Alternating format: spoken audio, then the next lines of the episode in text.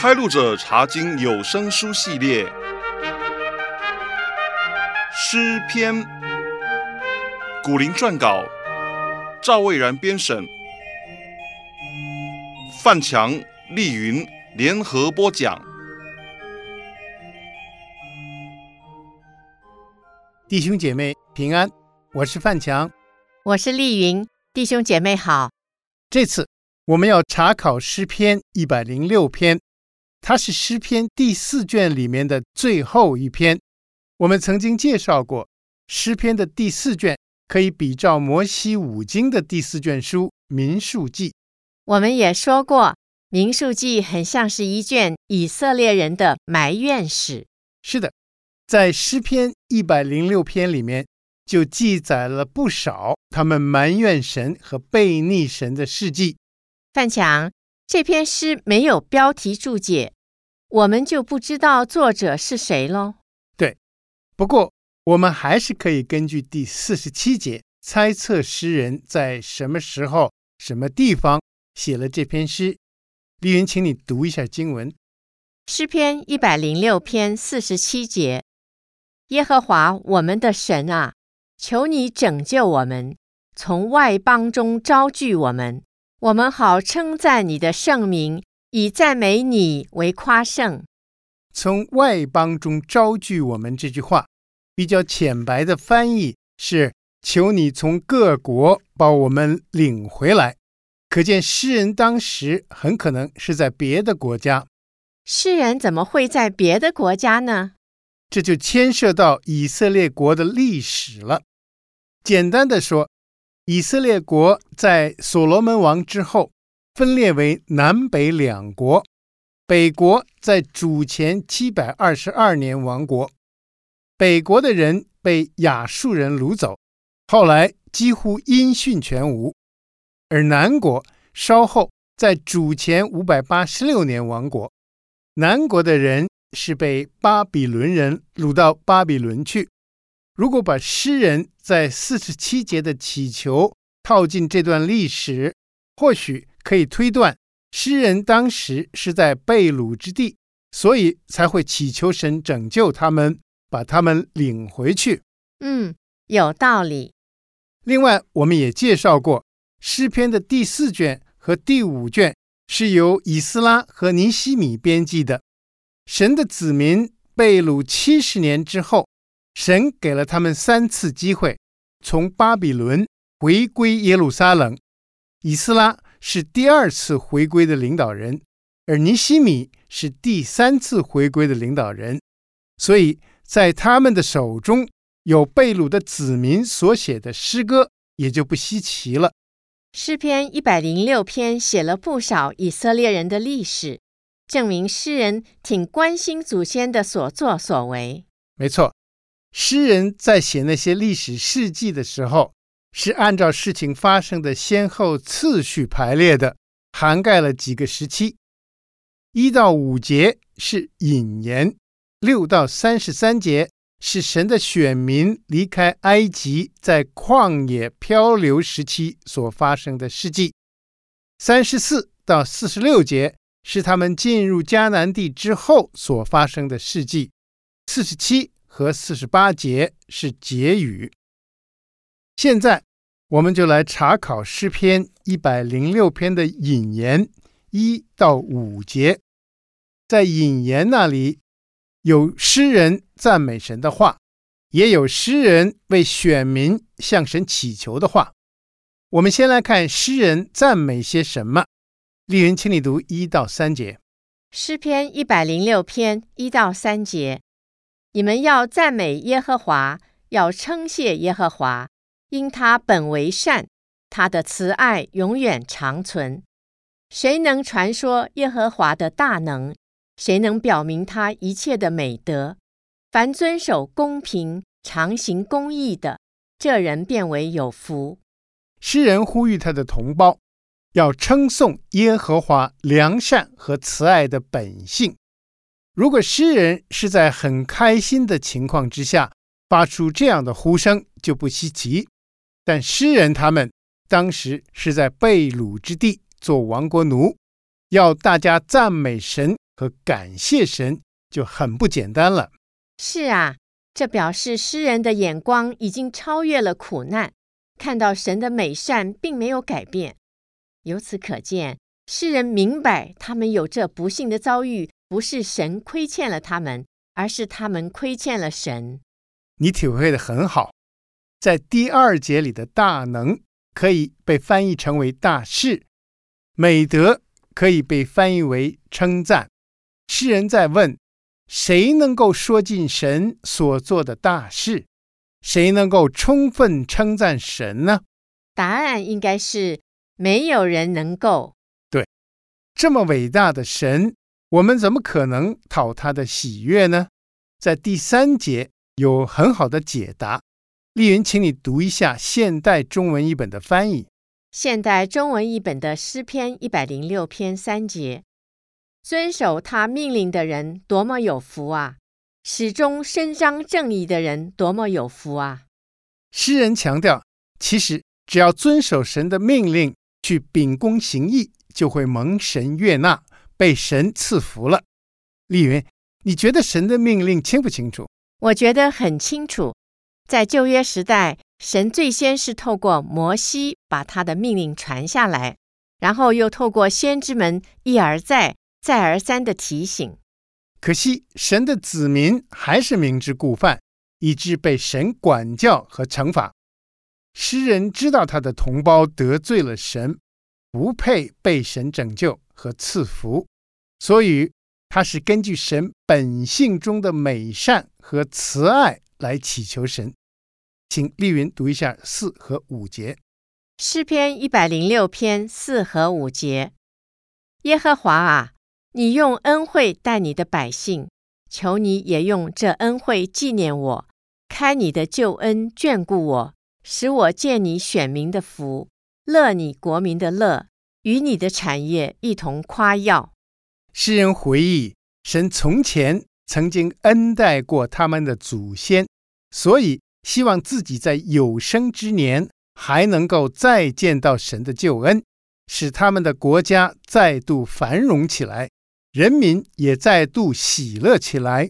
嗯，诗人虽然在被掳之地，却没有失去盼望。我们看到，诗人是把信心建立在神不改变的本性上。除此之外，他也深知必须向神认罪，才可能得到神的赦免。诗人接着所写的内容，可以说是透过回忆神的子民悖逆的事迹。来向神认罪。首先，在六到三十三节，他回忆起祖先离开埃及之后做了什么得罪神的事情。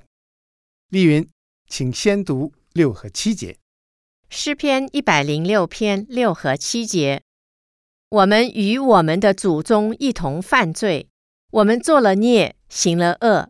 我们的祖宗在埃及不明白你的歧视，不纪念你丰盛的慈爱，反倒在红海行了悖逆。诗人一开始就先为祖先认罪，他想到神曾经在埃及行神迹，降下十灾，叫法老王不得不放走以色列人，而且他们离开的时候还带走了埃及人的金银财宝。可是这些神迹奇事才发生没多久，他们来到红海边，已经开始抱怨了。对呀，以色列人来到红海边，看见前无去路，后有埃及追兵，就发怨言说：“宁可回埃及去当奴隶，也不愿意死在旷野呢。”神怎么样回应他们呢？丽云，请你读八到十二节。诗篇一百零六篇八到十二节。然而他因自己的名拯救他们，为要彰显他的大能，并且斥责红海，海变干了。他带领他们经过深处，如同经过旷野。他拯救他们脱离恨他们人的手，从仇敌手中救赎他们。水淹没他们的敌人，没有一个存留。那时，他们才信了他的话，歌唱赞美他。这段经文里的“他”是指耶和华，诗人在这里追溯的内容，详细记载在出埃及记十四章。当时神听了摩西的代求，及时吩咐他向红海伸出手中的杖，红海就分开了，露出干地。诗人形容这干地像旷野一样，没有一点水。上百万的以色列人扶老携幼的平平安安走过去。同样奇妙的是，当埃及追兵跟着走下红海的时候，神却使海水复合，把所有的仇敌都淹没了。没错，诗人在这段经文的最后写道：“当以色列人过到红海那一边之后，禁不住要歌唱赞美神。”出埃及记十五章记载着说，不但摩西带领大家向耶和华歌唱，就连他的姐姐米利暗也带着妇女们载歌载舞的歌颂神。以色列人这个时刻的表现还不错嘛。接下来在诗篇一百零六篇十三到三十三节，记载了他们在旷野漂流期间的表现。看来相当令神失望。丽云，请读一下十三到十五节。诗篇一百零六篇十三到十五节。等不多时，他们就忘了他的作为，不仰望他的指教，反倒在旷野大起欲心，在荒地试探神。他将他们所求的赐给他们，却使他们的心灵软弱。诗人悲叹。以色列人很快就忘记了神的作为，其中说到“不仰望他的指教”，这句话的意思是不愿意等候神的旨意。这里所说的大起欲心，是指他们埋怨没有肉吃。丽云，神怎么样解决他们的问题呢？神叫鹌鹑飞过来，盖满营的四周围，让他们吃肉吃个痛快。不过，诗人说神使他们的心灵软弱，这句话在现代中文译本的翻译是“神降疾病在他们当中”，这是他们贪吃肉的后果。接着，请丽云读诗篇一百零六篇十六到十八节。诗篇一百零六篇十六到十八节。他们又在营中嫉妒摩西和耶和华的圣者亚伦，地裂开，吞下大坍，掩盖亚比兰一党的人。有火在他们的党中发起，有火焰烧毁了恶人。这件叛逆的事件记载在民数记十六章。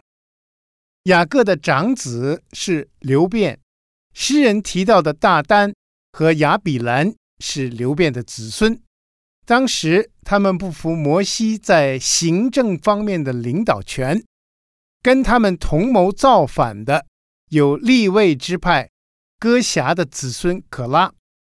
可拉是不服亚伦在宗教方面的领导权，按照神的规定，在立位支派里面，只有亚伦的后代才可以做祭司。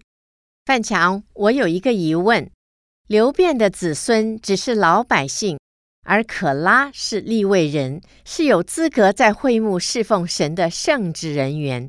这两批不同身份的人，怎么会和在一起的呢？你问得好，丽云，这跟神的子民在旷野的安营有很大的关系。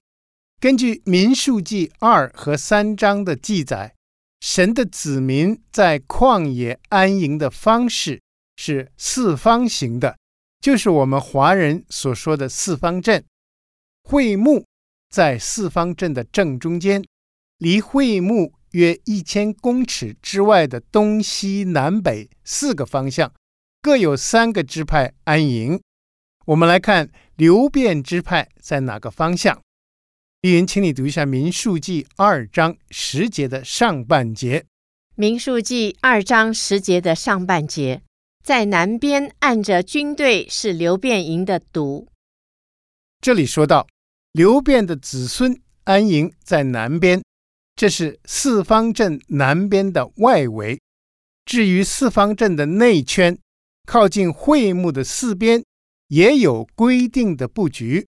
会幕的大门朝东，所以东边给摩西、亚伦和亚伦的儿子安营，其他那三边就分别给利未三个儿子的子孙安营。这三个儿子是革顺、哥辖和米拉利。带头造反的可拉是哥辖的子孙。我们来看歌侠这个家族安营在哪一边？请读《民数记》三章二十九节，《民数记》三章二十九节，歌侠儿子的诸族要在帐幕的南边安营。你看，可拉也是安营在南边，所以他和安营在南边的流便支派很接近，就有机会多点来往。这本来也不是什么坏事，可惜的是。他们来往的结果不是彼此造就，而是同谋造反，结果被神惩罚。神叫地面裂开，吞了带头叛变的那一党的人。神还降下火来，烧死了其他有份参与的二百五十位领袖。哎，诗人提到的这场悲剧，带给我们很大的警惕。我们真要顺服神所拣选的领导者，不要争权夺利，也不要结党纷争。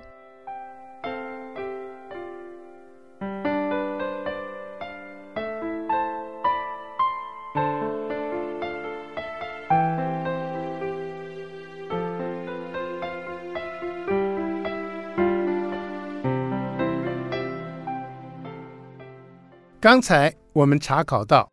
诗人回忆起祖先在旷野漂流的时期，因为贪吃肉和争夺领导权而得罪了神。他接着想到，神的子民在西乃山下做过的一件大不敬的错事。请丽云接着读诗篇一百零六篇十九到二十三节。诗篇一百零六篇十九到二十三节，他们在何烈山造了牛犊。叩拜铸成的像，如此将他们荣耀的主换为吃草之牛的像，忘了神他们的救主。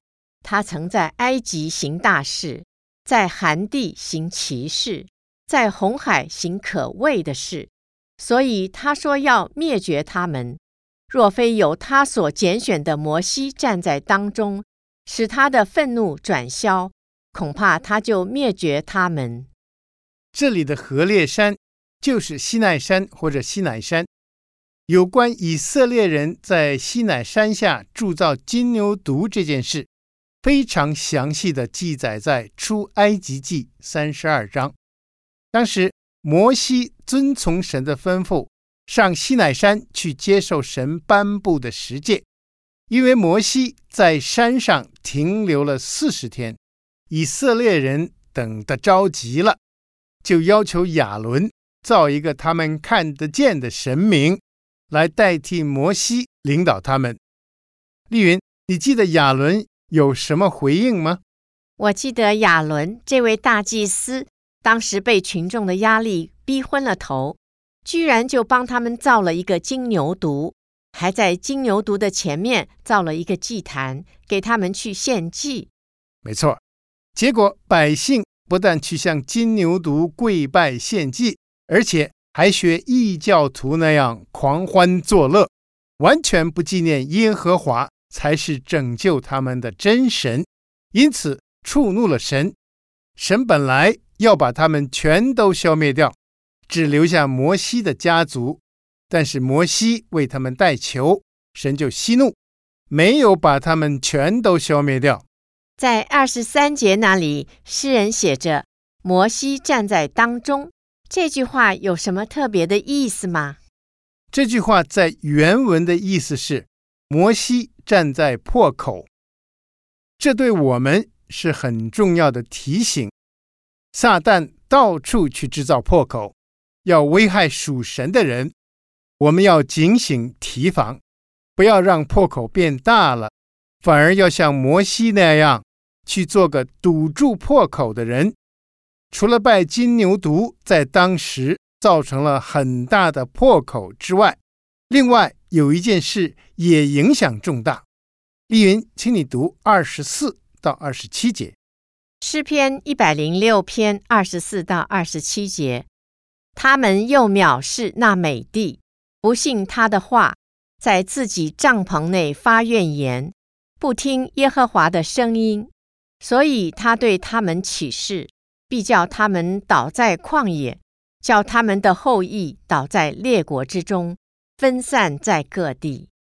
诗人又想起以色列人曾经听从了在迦南勘察回来之后报恶信的十位探子的话，不相信神会带领他们进入迦南地，就吵着要回埃及去。这件事记记载在出埃及记十三。和十四章，当时被摩西派去预先勘察迦南地的，其实有十二位探子，每个支派都有一位代表。对，其中的两位约书亚和加勒都蛮有信心的，认为他们必能靠主得胜。可惜百姓偏偏不愿意听从，他们甚至想用石头把这两位有信心的探子打死。那次。真是大大得罪了神。丽云，神给百姓的惩罚是什么呢？神放弃抱怨的那一代以色列人，不让他们进入迦南美地，要等四十年他们都死了以后，他们的妇女和新一代的以色列人才可以进去。这真是非常严重的后果啊！是的，这件事迹提醒我们要把信心建立在神的应许上。才不容易被环境或者被人所说的话动摇，否则的话，最后吃亏的还是我们自己。老一代的以色列民在旷野做了得罪神的事情，那么新一代的人又怎么样呢？请丽云继续读二十八到三十一节。诗篇一百零六篇二十八到三十一节，他们又与巴力皮尔联合。且吃了祭死神的物，他们这样行，惹耶和华发怒，便有瘟疫流行在他们中间。那时非尼哈站起，刑罚恶人，瘟疫这才止息。那就算为他的义，世世代代直到永远。谢谢。诗人在这里提到，新一代的以色列人来到迦南的边界，犯了什么罪？民数记二十五章记载，他们当时中了假先知巴兰的诡计，和摩亚女子行淫，而且跟着他们去拜祭巴力皮尔这个偶像假神，又吃了不洁净的祭物，触怒了神。神用瘟疫刑罚他们。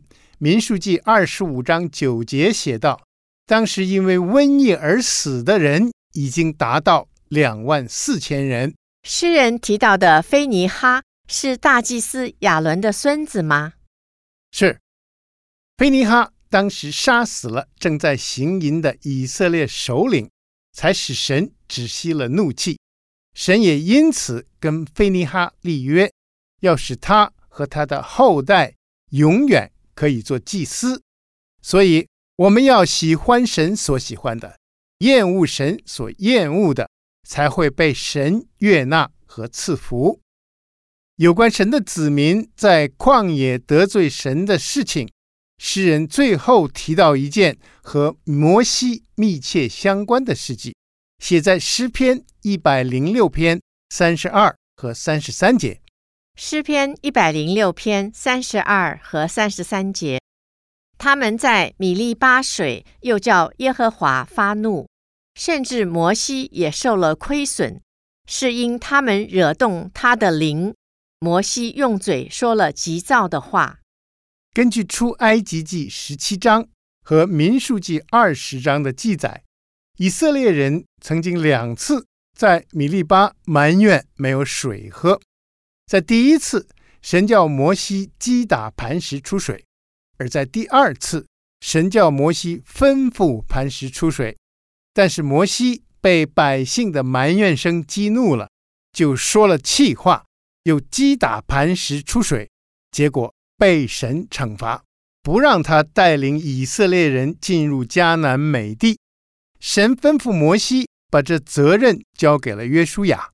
诗人回想起这件事情的时候，一定为摩西感到非常遗憾。是的，被神拣选、赋予重任的人，神赐的权柄很大，相对的，被神管教起来也会特别严厉。接下来，从诗篇一百零六篇三十四节到四十六节。诗人追溯新一代的以色列人进入迦南地以后，又怎么样得罪神？丽云，请先读三十四到三十九节。诗篇一百零六篇三十四到三十九节，他们不照耶和华所吩咐的灭绝外邦人，凡与他们混杂相合，学习他们的行为，侍奉他们的偶像，这就成了自己的网罗。把自己的儿女祭祀鬼魔，流无辜人的血，就是自己儿女的血；把他们祭祀迦南的偶像，那地就被血污秽了。这样，他们被自己所做的污秽了，在行为上犯了邪淫。诗人说道：以色列人进入迦南地之后，没有遵照神的吩咐，把迦南人除灭掉。反而跟他们通婚，又祭拜他们的偶像，甚至学他们把子女当祭物献给鬼魔，使地被污秽了。还有迦南人祭拜偶像的时候，有很邪恶的淫乱行为，神的子民参与其中，就把自己也污秽了。神对他们有什么惩罚呢？请接着读四十到四十二节。诗篇一百零六篇四十到四十二节，所以耶和华的怒气向他的百姓发作，憎恶他的产业，将他们交在外邦人的手里，恨他们的人就辖制他们，他们的仇敌也欺压他们，他们就伏在敌人手下。这段经文说到，以色列人既然喜欢与外邦人混杂。神就任凭他们不断受到那些外邦人的欺负。他们在迦南地初期的士师时代非常混乱，就是很好的例子。不过，因为神信守他和子民之间所立的约，所以在惩罚之中还有丰盛的慈爱。丽云，请读四十三到四十六节。诗篇一百零六篇四十三到四十六节。他屡次搭救他们，他们却设谋悖逆，因自己的罪孽降为卑下。然而他听见他们哀告的时候，就眷顾他们的急难，为他们纪念他的约，照他丰盛的慈爱后悔。他也使他们在凡掳掠他们的人面前蒙怜恤。诗人回忆起，当以色列人被仇敌侵害的时候。神曾经主动拯救他们，但是他们却身在福中不知福，没有因此悔悟过来，以致继续被掳掠。不过，只要以色列人向神哀求，神就不计前嫌地拯救他们。对呀，在士师时代，神就是一再垂听他们的呼求，一再兴起士师去带领他们打败敌人。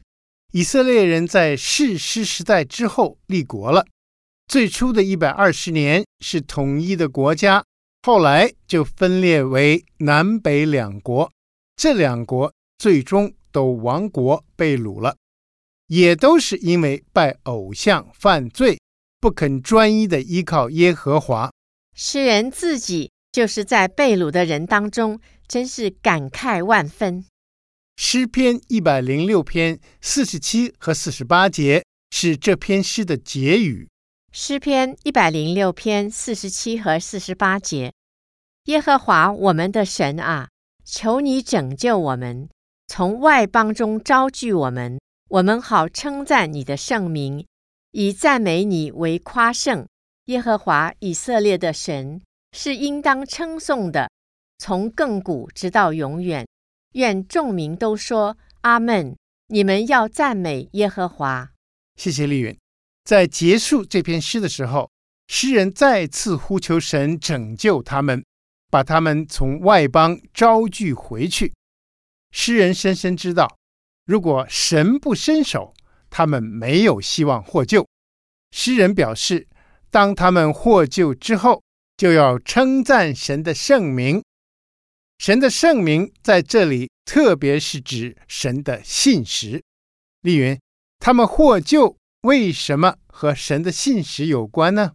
因为神曾经透过先知应许他的子民被掳之后会回归故土。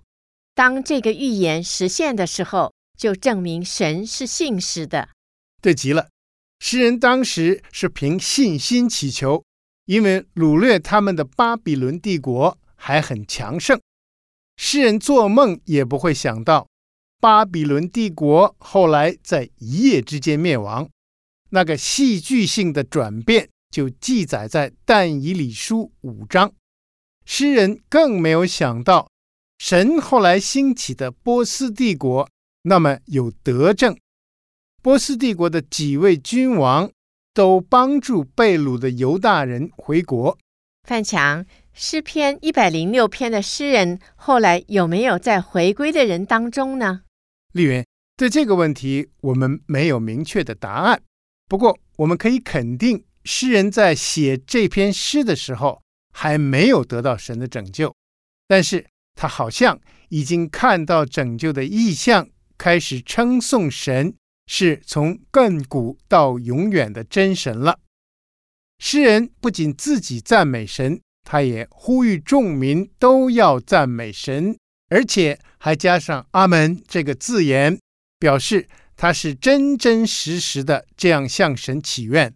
我看到这篇诗最后写着：“你们要赞美耶和华”，和这篇诗的头一句话完全一样。是的，旧约圣经原文希伯来文的“哈利路亚”，意思就是你们要赞美耶和华。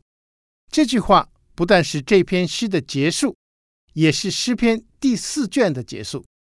诗篇五卷里的每一卷都是以赞美神做结束的，使得诗篇成为名副其实的赞美诗。丽云，查考完诗篇一百零六篇，你有什么要分享的吗？看完了神的子民背逆神的事迹，我没敢对他们指指点点。因为只要稍稍不警醒，我同样会偏离正路，而去做了得罪神和得罪人的事情。我也是这么想。我们都需要神的怜悯和恩待，愿神帮助我们，使我们时常走在他喜悦的正路上。我们下次再会。再会。